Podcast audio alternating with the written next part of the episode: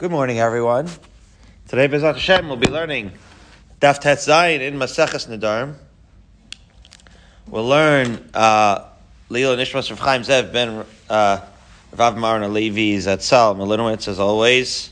We'll learn for Refuah Shlema to Moshe's grandfather, Menachem Mendel ben Pesi, who's having surgery this morning. Bezat Hashem, may he have a speedy and full recovery. Okay, so the Mishnah. All right, three lines up from the bottom of Tes Vavam Beis. Shvua Sheni Yashin. Feel we feel like we might be sl- sleeping right now. These sleep uh, Mishnayos are very, uh, right, are very uh, they resonate with us. But uh, the difference between this Mishnah and the previous Mishnah, you might have noticed, is that before we made a neder. We said, wait a minute, you can't make a neder on something that is not physical, like sleep I mean, sleep is a physical activity, but it's not a physical object. Um, so we said, no, the, the neder is on the eyeballs. Or, Ravina said, no, we're talking about a derabanan. Okay, so that, that made sense also. In other words, midar raisa, that's true, the distinction between the neder and the shvur, but the chazal, they broadened the net, and they said that we're going to take even the right insubstantial nadarim, and we're going to say that those are uh, going to take effect as well as a form of a chumrah, I suppose. But here you're saying shvua, so this should really work. It says the Mishnah shvua she'eni yashen. Right, so the guy is taking uh, the way the way in English the way we say it is an oath. Okay, as opposed to swearing is a neder and shvua is an oath. Okay, like the the nuance in English is lost on me too. But we we know the lumdus difference, right? That the shvua is even on something that is insubstantial, it's going to work. Okay. She'eni medaber, that will not speak. She'eni mehalach, that will not walk. Aser. Okay, so again, that's going to work. He's going to be forbidden by oath, as we call it, right? He's going to be forbidden, even though, right, uh, speech and sleep and walking are not objects. The shvua takes effect on the gavra, right? It takes effect on the individual. This is what the Ran and the Rosh had already explained. So it's going to work. Okay, now. Uh, Korban lo ochal. And now we already talked about this. These these these declarations that, that people make, right? Sometimes they'll say things that we have to figure out what it means. So here we're back to the korban stuff, because as after all, it's as, opposed to remember the distinction between korban and chulin. So korban lo ochal lecha. Uh, basically, we'll we'll figure out in the Gemara what this means. But korban, your korban, I shall not eat of yours or if you said a declaration of Ha Korban Sha'ochalacha. We'll see what this means in the Gemara. Ha Korban, as we've discussed in the past, means something a little bit different, just to tease out this nuance. There's two things that you might be saying when you mention a Korban. You might be saying that this is usher to me the way a Korban that is Hekdesh is usher to me. Or you might be saying, just like any other object, like I swear on that chair, or I am making an oath on that chair or I'm making an oath on that korban. And as we'll see in the Gemara, the whether you say korban or ha, ha korban might give us leads as to one or another. Right, so Barry, we're getting up five in the morning trying to figure out what does this guy mean when he's making the shua. So there could be a difference between korban and ha korban. in fact, there is a difference as we will see. Okay, lo lo korban lo ochal We already discussed this. The double negative, right? Um, and that says he's mutter. Um, you might already intuit that we're going to try to figure out the Rabbi Yehuda, Rabbi Meir aspect of this, right? Because after all, you might recall, Rabbi Meir likes everything to be, he doesn't like to deduce, Miklal lav atalosha me'ahen. He doesn't like to deduce uh, that when I say lo korban, I mean yes chulin. He wants you to spell it out like Bnei Gad Bnei Ruvain, right? Like the Tanai Kafel he wants it to be all spelled out completely. Don't make any deductions. So when it says over here mutter, so is this going to work? So mutter means he right that you made this double language and it is not an effective shvua or neder, right? Because of the fact that this double language. So, so why would that be? It could be because of the fact that the double language turns into a positive. That's one possibility. That would be um, according to Rabbi Yehuda, or according to Rabbi Meir, it would be simply because you didn't spell it out, and therefore we're not going to extrapolate anything from what you said, and therefore it's going to be mutter because the shur doesn't work altogether. So we have said too much. We explained this Mishnah inside, and now we're just going to read this little piece of Gemara on the top of Tezayin Amid Aleph as follows. This is the Gemara. Mani Mas Nisin, and the Gemara picks up on the last point that I made. Who, whose opinion is in the Mishnah? Rabbi Meir. They think it's Rabbi Meir. Why? The Rabbi Yehuda lashani le korban v'lashani le ha korban. Not because of the last piece, but this first piece. This first piece of the Mishnah, well, meaning uh, the, the korban part of the Mishnah, yes, but not because of the lo korban lo ochalacha. The difference between korban lo ochalacha and ha korban she'ochalacha. According to Rabbi Yehuda, right, there's no dis- distinction between them because Rabbi Yehuda is going to understand both of them as inferring what? that hakorban means that it's not chulin.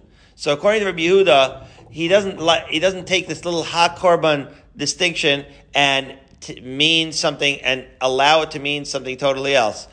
Uh, I'm going to say this this way, Barry, and I hope I'm not going to confuse it even further. Ironically, okay, Rabbi Yehuda, who's willing to infer more, right, is reading less into it right? Sometimes there's a double side of inference. What I'm saying is, if I'm, if I am going to infer more, so then no matter how I say something, I'm going to say, well, I know what you mean, right? So there's a wider range of expressions that I can use where I know you mean that, that it's a korban and not chulin, right? That's Rabbi Yehuda. Rabbi Yehuda is willing to infer. Ironically, because Rabbi Meir, excuse me, is inferring less, so then he's taking everything literally. So then when you say ha korban instead of korban, he's going to say, oh, you must mean something else. In other words, he's not reading more into it, he's just being more literal about it. So when you say ha korban, then Rabbi Meir is going to be the one that's not going to uh, read, that's not going to infer, rather he's going to read into it more and say, oh, you must say ha korban because you mean by the life of this korban. That is uh, the explanation of the Gemara here. Fascinating. Okay, so now the question is, if this is Rebbe Meir, asks the Gemara, Ema Sefer, korban lo ochalacha mutter, we already said that second part doesn't work according to Rabbi Meir, right? not. we learned in the Mishnah Yud Gimel, the korban lo ochalacha Rabbi Meir oser. Right? Rabbi Meir explicitly had already said that when you say that, that it's usher, not mutter, as our Mishnah says. And there, Amar Rabbi Abba, Nasaka Amar la korban ochalacha. And as we've already said many times, that the way we explained it, right? Why did Meir say that it's usr? After all, it does require some implication to understand la korban la to say that it's usr. So is Meir really going to go on a limb and, and say that he's inferring from that statement? The answer is yes. That Nasika Omer, as we've said before, that it's uh, understood according to Rabbi Meir as if he said the most explicit way, as if he's really spelling it out Rachel bitcha haktana, right? Coming up on the Parshios. Is this a Daf Yomi coincidence? Not yet. Anyway, lefichach yeheh lefich, uh, right, lekorban yeheh lefichach lo ochal lecha. Right? In other words, as we've said before, that it's the, when he says lo korban lo ochal it's as if he's saying because it's a korban, therefore I will not eat it. Once you're that explicit, if Rabbi Abba, if what Rabbi Abba says is true, and that's really what we're understanding you as saying, so then of course it's very explicit, and even Rabbi Meir would say that that, um, that, that neder would work. Okay, well, once you have that explanation of Rabbi Meir in the Mishnah on Yud Gimel, so then why would you not apply it to our Mishnah over here? In other words, in the Mishnah in Yud Gimel, Rabbi Abba understood that Meir was so explicit that therefore the neder was in fact valid. So would Rabbi Abba see anything different about our Mishnah where it is not understood in that explicit way, and therefore it's not valid, as our Mishnah says. The Gemara says, no, there's a difference between the Mishnah in Gimel and our Mishnah. Lo kasha, what's the difference, says the Gemara? Ha da amar la korban, ha da amar lo la korban. Aha. Okay. In the Mishnah in Gimel, he said la korban, one word. Right? One lamed. So that can be interpreted as meaning like a korban. That's what Rabbi Abba said. And that's why Rameir considers it effective. But here when he says lo la korban, so the lo habi korban kamar, okay, so there you can, you can change exactly what we're saying. La korban lo chalacha. He, obviously, if you change the, just one letter makes a difference, as we've seen in these in these declarations, and therefore, when he says lo, le korban, it's very clear, according to Rameir, that he's not. He's saying that it's not like a korban, and it is for that reason. The Rameir says that it's not effective, and so the difference between la korban and lo la korban is the distinction between the Mishnah and Yud Gimel and our Mishnah. When you say la korban, it's going to work according to Rameir. When you say lo la korban, it will not. Very good. Okay, so we have the distinction between Shvu and Neder. We have the uh, different aspects of Korban, and we are ready to move on. Says the Mishnah. Okay, more uh, contrast between Neder and Shvu as follows. Shvua lo ochal lecha. Right, so you see the theme, Andrew? We're taking the same ideas and we're applying it to Shvua. So I'm now taking a Shvua that I won't eat your sandwich, Andrew. Ha Shvua she'ochal lecha. There, there again is the Hey Aleph, the word that means behold, okay, I'm not going to eat of yours. Or lo, shvua, lo ochelcha. And there again is a double negative. I am not making a shvua that will not eat of yours. In all of these, it's usr. Whoa. Wait. Shvua lo ochel. Um, usr. That really works. Why would that work? In other words, it's like this. Um, the the oath works. The Rosh, the very first Rosh over here says, See, the,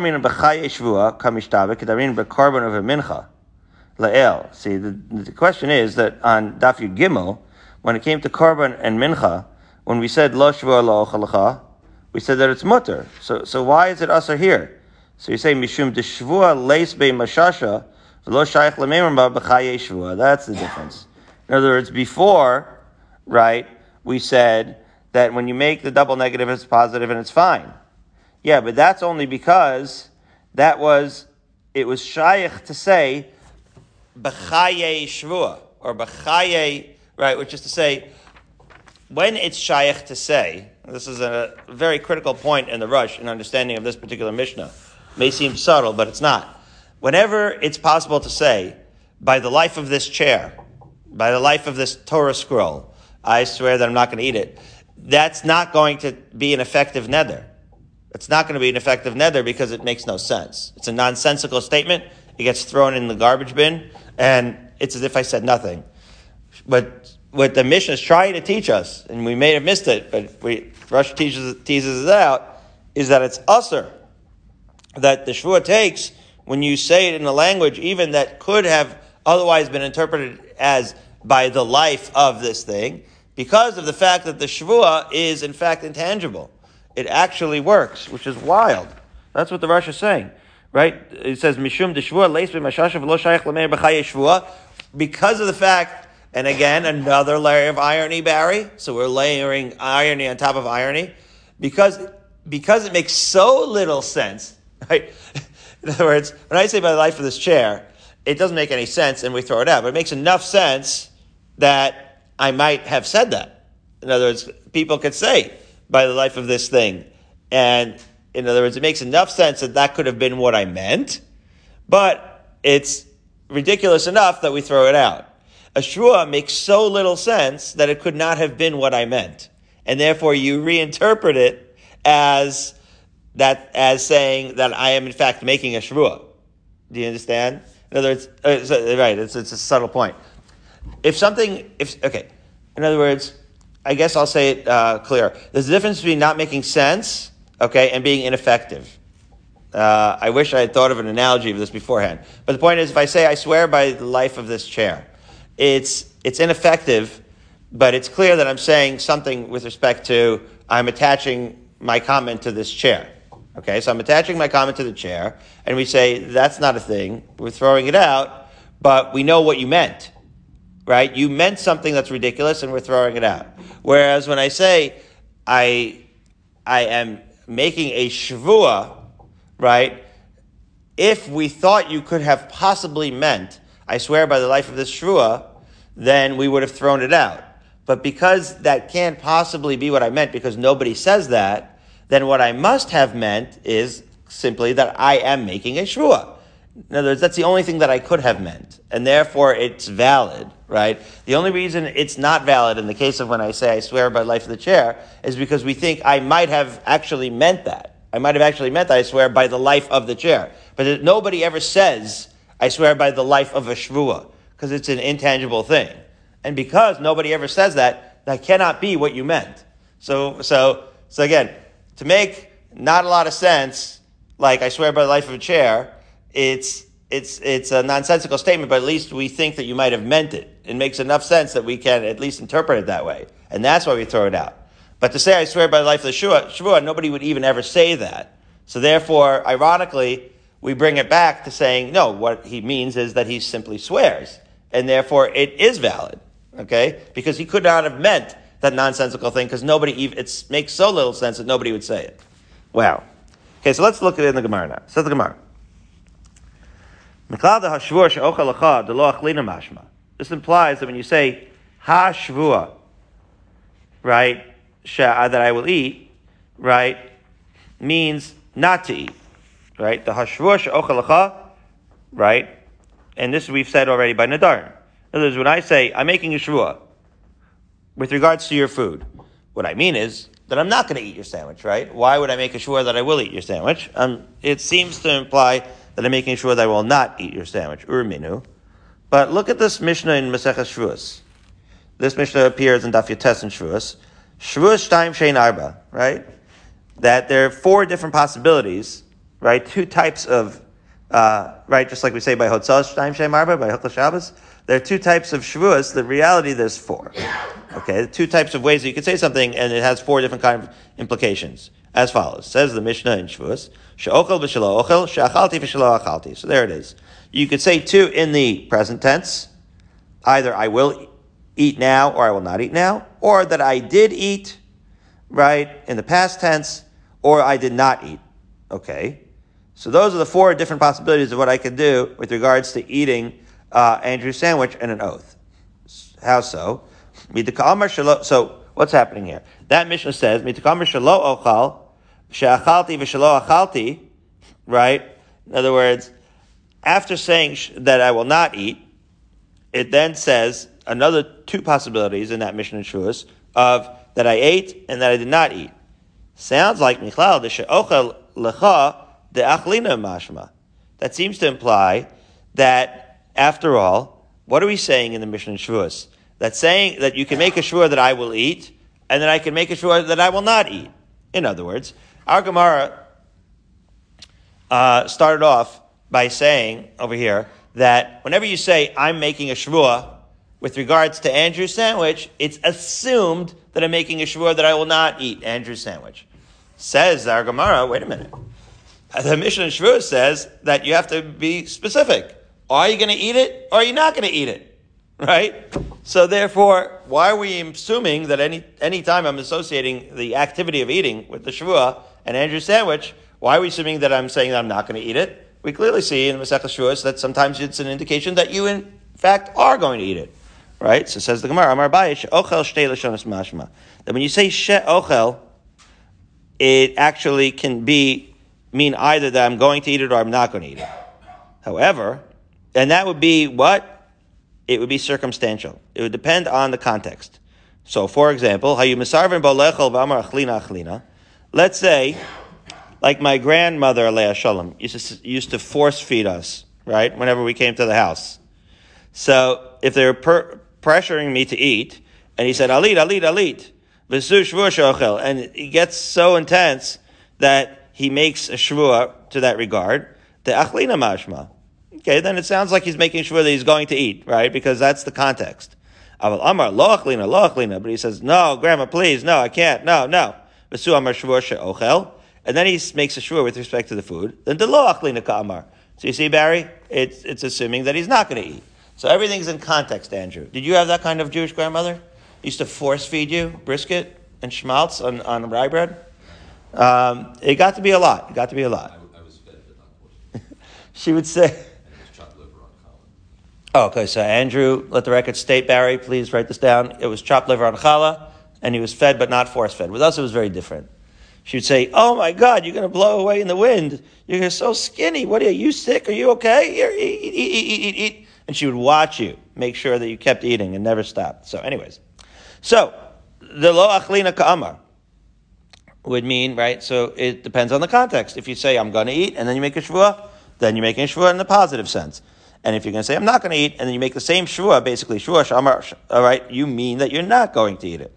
That's one possible resolution. That's all context. Rav Ashi, however, Amar, so that was Abaye. Rav Ashi Amar she'ochel deshvua she'i ochel kamar. So he's Rav Ashi. It's, uh, it's good to be the chief editor of the Gemara, Barry. You could change the words, right? That when you say she'ochel, it means she'i ochel. You just put in an extra uh, word, a letter here, and you say that it means that he's not, that the Mishnah actually says that clearly that I'm not going to eat. Okay.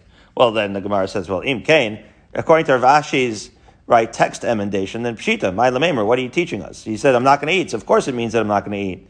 So the Gemara, ma the tema him lishnahi, right? you might have thought that it's a yeshivish way of saying it. In other words, when I say shei ochal, I might just saying like an extra oi to say to sound yeshivish, right? Him lishnahi means like a, a little bit of a, a, of a funny way of saying it, right? That it's sort of like a um, dialect of sorts. The itkile, right? Because he's like stumbling over it, right? Instead of saying ochel, he's saying oichel, or say e oichel, or whatever, you know. Kamash malan, no. That we are going to read it. When you say e ochel, we're gonna, uh, we're going to interpret it literally, okay? And interpret it literally, uh, which is to say that he's actually saying, I am not going to eat, and it, we're not going to assume that it's just a funny way of speaking. Fine. Now, why would Abaye not hold the Rav Ashi, and why would Rav Ashi not hold like Abaye? Says the Gemara, Abaye lo amar tam Rav Ashi tani she'i ochel. Yeah. Abaye doesn't hold like Rav Ashi because that's not what the Mishnah says. The Mishnah doesn't say she'i ochel, it says she'ochel. For Rav so why would Rav Ashi be compelled to not hold like Abaye that's in context? Rav Ashi, nade min tam da Abaye, the reason why he avoided Abaye's reasoning is kasavar shelo ochel nami mash mishtei. Yeah, because when, even when he says I literally will not eat can also have two lashonas, which are circumstantial. Right? Don't forget. we're, we're saying that one of them is circumstantial and the other one is not. But Rav Ashi is saying, well, why would that matter? Circumstan- everything is always circumstantial. And therefore the distinction must be that there's a different distinction, not circumstantial, but linguistic. But let's see inside. So for example. Let's say, I'm at my grandmother Shalom's and she's force feeding me. I say, I will not eat. And then I attach a shvua to it. Ben she'ochel, ben she'lo ochel, hadein achlina mashma the amar. Right? And whether I say I'm making a shvua that I will eat, or I'm making a shvua that I will not eat, this, this, uh, situation sounds like, um, like Andrew, you know and I know where that rye bread with schmaltz is going, right? We're going to be eating this thing. So, so one way or another, because of the circumstance, I've been going to my grandmother's in um, right in um, Brighton Beach every Sunday now for three years, and every Sunday uh, that rye bread with schmaltz has eventually ended up being eaten. So everybody knows where it's headed. So therefore, it doesn't matter what I say, even if I make a shavua, it's sort of like implied and understood. Yes, I'm going to be eating that. Okay. So it's, that's the circumstance. Okay. Hadin achlina mashma damar. V'ikil tarutza nami lishnish shlo ochal. And it can, it's also possible to say that a shvur that I'm not going to eat, uh, or that I will eat rather, shvur de lo achlina kamar, right, is meaning, is, is going to be interpreted as I will eat it, which is to say that why would our, and again, like we said before, our Mishnah discusses only a case of she'ochal, but really this ambiguity is built into circumstantial scenarios, both in the she'ochel and the lo she'ochel case. And Rav Ashi is simply saying, if what we wanted to learn was, was, context, if that was the lesson of our Mishnah, we would have uh, taken care to mention it both in the lo uh, ochal case and in the ochal case, right? Because it would apply equally to both. And therefore, the fact that we're only applying it to the ochal case is seems to be that we're teaching something else. Because if we were teaching the circumstantial vart, it would actually only confuse us by mentioning it in the context of ochal and not mentioning it in the equally applicable context of lo ochal. Therefore, he thinks it's not the context lesson that we're learning here. Rather, it's a linguistic lesson that we're learning. Okay. So now, finally, just to bring Rav Ashi's point home, Elatana Pascha, the, the, right, the Tana of the Mishnah in Shavuos, he was establishing a psak, an unequivocal, an unequivocal idea, she'ochel da'achlina mashma. That when you say she'ochel, has to mean I'm going to eat. V'shelo ochel, lo ochel mashma. When you say lo ochel, means I will not eat. And that it's not circumstantial. Right? So the only way, therefore, to resolve the contradiction between Shavuos and our Mishnah is to say this linguistic shot that Rav Ashi said. Okay, fascinating. Okay, so now we're in the Mishnah on the bottom of Tazayin Aleph. And we say like this. I'm telling you, Barry, it's that thing went around Baltimore. There's this six week long cough. But you may have a first lema and, uh, and be very comfortable, okay? Uh, but it's a dry cough, it's a dry, non productive cough. Okay, Mishnah. See, now, it's, now I'm just thinking about it, it makes me cough. Okay, Zeh Chomer B'Shavuos Ben Nidarim. Okay. This is the locus classicus. Andrew, we've quoted this many times. I'm going to learn a little bit of Lumdus over here. Beautiful idea, right? This is what we talked about before. How is Shavuos, right, more stringent than the Darim? So that's everything that we have learned until now, right? That even in abstract things, a Shavua would work. So you could say, right, based on the previous Mishnah, you could say that even a Shavua that, uh, with regards to sleep, I don't have to ascribe it to my eyeballs, to a chefta. I could say, uh, I could say, I will not sleep, I will not walk. If you make it in the context of a Shavua, it works. And therefore, that is a area where Shavua is more stringent than a Dharm. However, Ketzad, what is the greater Chumrah in the Dharm of Shavuos? So, so we said, we'll say it outside first because we've already learned it. So, when it comes to a Shavua, because it could go on the abstract, I can never say, let's say with respect to Sukkah, and we're going to read it inside. With respect to a Sukkah, remember we said it was at the end of yesterday when, when, when the husband was, uh, or the wife was Noder Hana'ah, right? One from the other. When it comes to Sukkah, let's say, to a mitzvah, I can never make a Shavua not to do a mitzvah. That's, that's a Shavua against what has been prescribed in the Torah. But that's because it works, because you have the stringency that it works on the abstract. So now I can actually, um, I can actually uh, say that my self cannot do a mitzvah, which is something that would never be allowed, right? Because obviously I'm mushba already from Har Sinai to yes do the mitzvah, and therefore the fact that I can obligate or not obligate my own self by virtue of a shvua means that I have I have no authority. I have the authority to put the shvua onto my own self, but not with regards to anything that I've already promised that I'm going to do based on the Torah, and that shvua will not take. Okay. Now the flip side of it is that when you're making a neder, that's only on a physical object. So watch this. Okay, I can't make a neder that I'm not going to sit in the sukkah because the neder, that's an abstract thing, and therefore that neder doesn't hold. But I can make a neder that I'm not going to get a na from all of the, right, physical components of the sukkah.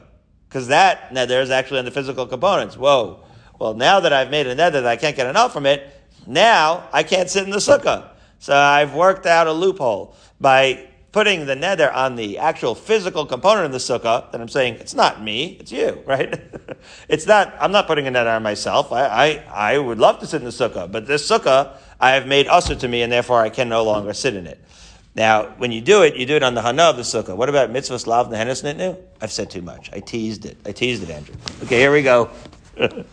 So, b'chomer b'ndarm b'shvuos, how is this going to work? Ketzad? Amar konam sukkah shani oise. Right? I made a neder that this sukkah, the physical sukkah that I made, I can't have any hana from it. Okay. That's the implication over here. Or lulav shani noitel, right? Konam on the lulav that I'm going to take. Or konam on the tefillin on shani maniach. So see what this guy's doing? So, says the Mishnah, ben nedarim aser. Right? That's going to be aser in the case of nedarim because I put it onto the object, and by so doing, now I can't have enough from this object. However, b'shvua is mutter. But if you said it in the lashon of a shvua, then certainly it would be a nonsensical statement. We would throw it out, and therefore, of course, you could put on your tefillin. Of course, you could sit in the sukkah. She'enish and lavor ala mitzvahs, because you can't make a shvua to not perform a mitzvah. That is thrown out. You're already mushba mehar Sinai to perform said mitzvahs. Okay, amazing. Now, says the Gemara as we turn to Tazayin the netherhu. since the Mishnah, since the Mishnah is saying, right, that it's a chomer, right? Korban, I will not eat of yours is a neder. It implies that it's treated less chomer than, than what the shvua version would be. But wait a minute, it says the Gemara, v'hamutar katani, right? Well, we already learned in the Mishnah at the end of the last, of yesterday, of Tesvav and Beis, right, that if a person says korban, right, I will not eat, he's permitted to eat it. So, it's not a neder either. So what's going on here? So the Gemara just basically has to explain our Mishnah the way that I explained it originally when I read it, which is Asefa de idach bava katani. Now our Mishnah is saying that with respect to the end of the last, which is to say, that's how I, I read it uh, intuitively like that. When I said zechomer b'shvuas mibin adarim, I I remember when I said that I said this is uh, this really belongs kind of like to the previous. It's referring to the previous Mishnah. Well, that's basically what our Gemara is saying here. That we've just discussed the difference, right? The distinction. Well, up until now, we talked about the Chomer of Shavuos over Nadarim, right? So that's what we're saying. And now we're introducing where the Neder would be more Chomer than Shavuos, right? So it's referring on the previous Mishnah, right, where we said Shavua She'eni Yashin, She'eni Medaber, She'eni Mahalach Aser. Over there we said that if you make a Shavua to that effect, it would be Aser. So it's referring to that. In that context, a Shavua is more Chomer than Nadarim, right? Zeh Chomer B'Shavuos Mi Bin Nadarim. It is that which we are referring to. We're not referring to the Ochel case, referring to the beginning of that case where we're talking about the Shavua on the abstract things of sleeping, eating, and walking, where you're, or sleeping, talking and walking, I should say, and sleepwalking or whatever. So, according to those, uh, in those contexts, since they are non-physical things, that is where the Shavua is going to be Chal, and it is in that context that a Shavua is more Chamer than a. But now that we get down to business, we're going to talk about ways that mention Adarim are more Chamer than Shavua as follows. So now two dots, four lines down, Tatzayin and Beis. Chamer and Shuas Ketzad. So, Rav Kahana Masni Amar of Gidal Marav. V'Rav Tavyumi Masni Amar Rav Gidal Shmuel. Okay, so Rav Kahana thought that Rav Gidal quoted Rav. Rav Tavyumi thought that Rav Gidal quoted Shmuel. Be that as it may, what was the question? Minayin she'eni shban lavar ala mitzvahs. Where do we know that when you make a shvua, you cannot make a said shvua in a way that would transgress a mitzvah? Right? When do we know that you can't make a shvua that you're not going to sit in the sukkah? Talmud Lomar lo yachel devaro. When a person makes a shvua, right, you have to look at the pasuk, right? Ishki dor nedel Hashem o yishava shvua. The Gemara is going to ask, wait a minute. that pasuk brings up both a neder and a shvua. Okay, so let's take it slow. But you see, right? So I'll just read the pasuk. It's by Midbar Lamed, right? Pasuk Gimel. Ishki dor neder Hashem or yishava shvua le'esor isar al nafsho. Okay, so it has to be an actionable shvua or neder. Lo yachel devaro kechol yitzem You can't violate it. You've made a neder or you've made a shvua, right? However, what's going on here? Lo yachel devaro. That when that which you are swearing, right, is something that you have created an isser with your lang- with your words, it is that that you cannot violate. Aval mechel hu shamayim. Right? That is, as the Ran explains, the isser um, to violate what you said is only if it's a self-imposed isser. And we've said this already, right? The only thing that you'd be violating would be as if you're violating something which previously was mutter, but with your words, you've restricted yourself in some way, right? But if the Torah already told you to do something or not to do something, then that's not within your jurisdiction to make mutar asr. That's already been predetermined at Har Sinai, and those things you cannot change. That's what the right Gemara is saying with respect to Shavuos. However, the Gemara then points out Maishna Neder, right? That pasuk, that that idea is not exclusive to Shavuos. It's also applicable to Neder. After all, the, the pasuk literally the same pasuk says this concept both with respect to Neder and with respect to Shavuot. Right? Says the Gemara. It's the same pasuk. So this idea that the only thing that you can't violate is something which is self-imposed, right? That idea applies both to Nadarm and to Shuas, as we've seen. Says the Gemara, Shvu Nami, Haksiv, Lo Devaro. Right? So this is, um, So this is the idea, okay, that we've said before that you're that you're not uh, that you're not allowed to make such a shvua because you're transgressing something that you've been mishpah for. Okay, so it's not unique to shvuas. Okay, so Amar Abaye Hada Amar Hanas Sukkah. So therefore, the question is though, with regards to the nadarim. So what's the question? Uh, I, I, skipped it. I'm, I'm, going. I didn't skip it, but before we move on, uh, I didn't explain what the question is. The question is, as we've said, with nadarim, it actually works. That when you ascribe it to nadarim, we just said that you're going to actually effectuate a situation where you cannot bring the lulav. You cannot put on the tefillin. You cannot go into the, into the sukkah. How could that be? The very pasuk, this is the question. The very pasuk that teaches you that you can't do that by shvua teaches you that you also cannot do so by nadarim. So what is the mechanism by which you are actually, so we already know that by shvua you can't cancel those mitzvahs of sukkah and lulav or any other mitzvah. So why is it that by nadarim you can? Didn't we say the same thing by nadarim that we said by shvua that it's only on things that you've self-imposed the isser on? So how could you, with a neder, cancel the, the mitzvah of lulav and sukkah chas? Says the Gemara, Amar Baye, Hada Amar Hana Sukkah Alai. This is similar to what we said at the end of yesterday. the, the, the husband or the wife tell each other, oh, I'm not, I know I have the, the mitzvah of share oh no, I know I have that obligation. I'm not saying, I'm not relinquishing that obligation. It happens to be, I'm, I am um, dissociating myself from the hana. Ah, you can't have the hana without the obligation, so it's, it's like a loophole, right? You said that the hana sukkah, right, you ob, you're targeting the sukkah itself, the physical object. When you do that, so when you say hada amar, so when you say that, when you say hada amar shvua shelo ehenem in the sukkah, that's a gavra issue, right? When you make a shvur that I'm, you're not going to have enough from the sukkah, that you're not allowed to do because that's a gavra thing. But when you say hanas sukkah alai, that is a chefza thing. Now you're putting that shvur on the not on the act of sitting in the sukkah, but on the physical sukkah itself. And so it's a, it, it actually creates a scenario where even though you're not allowed to make a shvuah not to sit in the sukkah, you've created a default scenario where you can't sit in the sukkah because you canceled the sukkah. You didn't cancel the mitzvah on yourself, but you canceled the sukkah. Maybe you could go to a different sukkah, but you cannot go to that one. Okay, so you've canceled the mitzvahs for that one. So that's what Abaye means when he says, Had Amar Na Sukkah Alai. That is when you're doing a neder targeting the chefza, right, the sukkah itself, and Had Amar Shvu Shalem Sukkah. That's the one that you cannot do. So that's where Rava and Abaye are discussing in the beis medrash, and Rava says, mitzvahs lehenas netnu. Finally, there it is. He says, what do you mean? What hana sukkah? Now, Barry, let's, let's be clear here. When we say mitzvahs lav lehenas nitnu, what does that mean? Does that mean that I always thought, right, as a balabatish, right, we always think mitzvahs lav lehenas nitnu, we would do the mitzvahs even if there was no enjoyment in it. But does mitzvahs lav lehenas mean, means that there is no enjoyment in it? After all, right? Many mitzvahs are very enjoyable. Sitting in the sukkah, in particular, we just mentioned, this past sukkah in, in Eretz Yisrael was no greater joy than that. I mean, sukkahs in Eretz Yisrael, is there a greater hana in the world? I think not. And so, what do you mean mitzvah slav nehenes That means that they are not enjoyable, or does it mean that they're not meant for enjoyment? I would have thought they're not meant. That's not the reason you're doing it. So, what's Rava saying? In other words, Rava's statement only makes sense if you say that they're not enjoyable.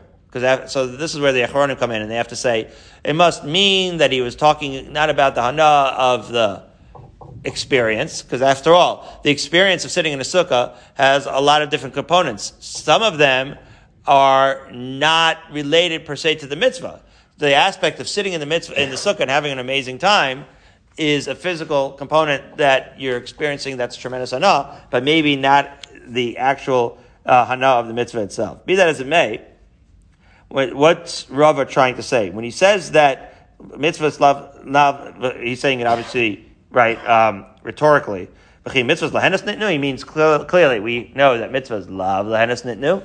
And once we're saying it that way, so then the point is, when I say I can't have hana from that sukkah, then I'm actually not making a neder on anything substantial at all because the sukkah is a mitzvah and therefore has no component of hana in it. That's what Rava is trying to say. And therefore there isn't any tangible hana in the sukkah that's related to the mitzvah. And therefore I should still be able to sit in the sukkah because there's no hana in it. Since mitzvahs lav lehenas nitnu, were I to, right, renounce any hana from the sukkah, I should still be able to sit in it. Because it's true that the providing shade and that I'm enjoying it, but I'm but I can't zero in on the hana of the mitzvah of the sukkah. Okay, and that is what Rava is saying. El Amar Rava, so he has to revise a little bit of Baya. He says, Had Amar Yeshiva Sukkah alai. Yeah. In other words, what he's forbid, what he's forbidding on himself is sitting in the sukkah. He's targeting the object, but he's saying the yeshiva, not the mitzvah sukkah, but the sitting of the sukkah. The hana of the sitting of the sukkah certainly is there, right? And therefore, v'had amar shvua shelo eshiv b'sukkah. So where you say a shvua that I'm not going to sit in the sukkah, so that you can't do because when you target the person, so then you're violating the mitzvah. But when you target the actual sukkah itself and you isolate not the mitzvah but the hana of actually sitting in it, that's going to work. That neder is actually going to work, right? So, so just explaining again, the Gemara says, mitzvahs But wait a minute. What about the fact that you can't make a shvua to violate? Where do you learn that? Mehasam nafkale. From a different source. The Tanya, Yochol nishba levatel, it's a mitzvah, velo bitel, Yochol yechayev. It might be thought that if you swear to violate a mitzvah, and then you don't violate it, that you should be chayev, right? What chayev? Chayev a korban right? Chayiv a korban of lo yachel, right? You said you made a shvur that you're going to be a mitzvah, and then in the end you said, right, you made a shvur you're not going to put on tefillin, then you put on tefillin. You might have thought that you have to what bring a korban because you might have thought that the shvua took right that it was a valid shvua and that by putting on tefillin you violated said shvua. Talmud Lomar, as we arrive at Yud Zayin Amid Aleph, and Andrew's eyes pop out of his head. I can't believe we're seeing tomorrow's daf today. Okay, too much of a good thing. Don't worry, we'll just get to the Mishnah and then we'll leave you alone. Talmud Lomar Laharo Leitiv, right? That's what we said. We learned that when it says to do bad or good, that the shvua has to be an actionable item, right? Where it's actionable at, based off of your own words, which is to say that you have effectuated either an isser or an obligation, not something that's already previously determined from the Torah. Only when it's your self-imposed obligation or isser does it take? So ma hatava rishus, af rishus, whether it's to take upon yourself a hatava, uh, take a mitzvah, an obligation upon yourself, or to ask yourself something, all of these are, have to be discretionary, right? It's only if it's voluntary that it's actually meaningful. To exclude the idea of a mitzvah. Because these mitzvahs are not your discretionary. These mitzvahs are compulsory. That's why it's called a mitzvah, Andrew. Mitzvah means mitzvah, that you're commanded to do it. Okay? So therefore, that is why you need to learn that pasuk as well. So lahara holahetiv is one source, and the other source is the lo is the is the lo yachel. Those are two different pasukim. Why do you need both? Chad kor lemifteri korban shvua, v'chad lemifteri min lav deshvua. Gemara finally finishes off by saying the reason why you need both pasukim is to show you that if you're doing a uh, if you're making a neder or a, let's say you're making a shvua, right? Uh, in this context, because we're learning about this uh, aspect of the shvua. When you're making a shvua on something which was already mushba mehar Sinai, you're not going to have to, right, fulfill that shvua because we're going to throw it out. Nor will you have to bring a korban for violating the shvua because the shvua has been tossed because you made it on something that was already mushba from beforehand. So we'll resume tomorrow, Bezrat Hashem, on the Mishnah on Yud Zayin Aleph.